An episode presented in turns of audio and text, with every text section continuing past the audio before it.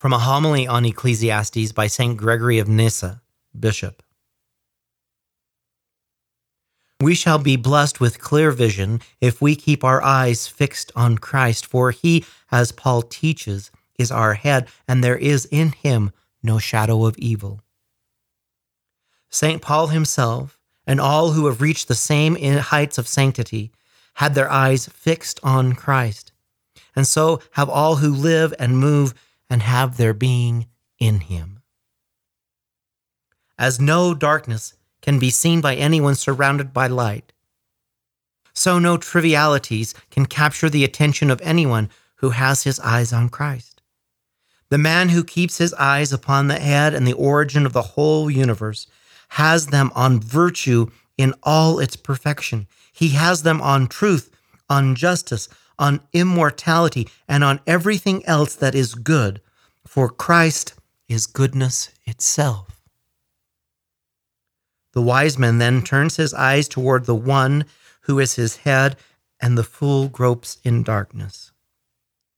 No one who puts his lamp under a bed instead of on a lampstand will receive any light from it. People are often considered blind and useless when they make the supreme good their aim and give themselves up to the contemplation of God. But Paul made a boast of this and proclaimed himself a fool for Christ's sake. The reason he said, We are fools for Christ's sake, was that his mind was free from all earthly preoccupations. It was as though he said, We are blind to the life here below because our eyes are raised toward the one who is our head.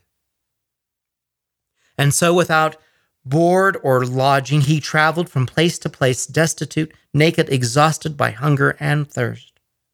When men saw him in captivity, flogged, shipwrecked, led about in chains, they could scarcely help thinking him a pitiable sight.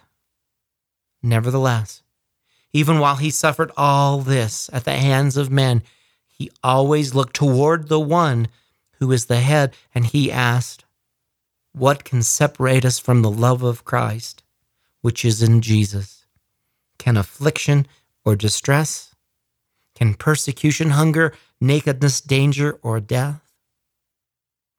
In other words, what can force me to take my eyes from him who is my head, and to turn them toward things that are contemptible.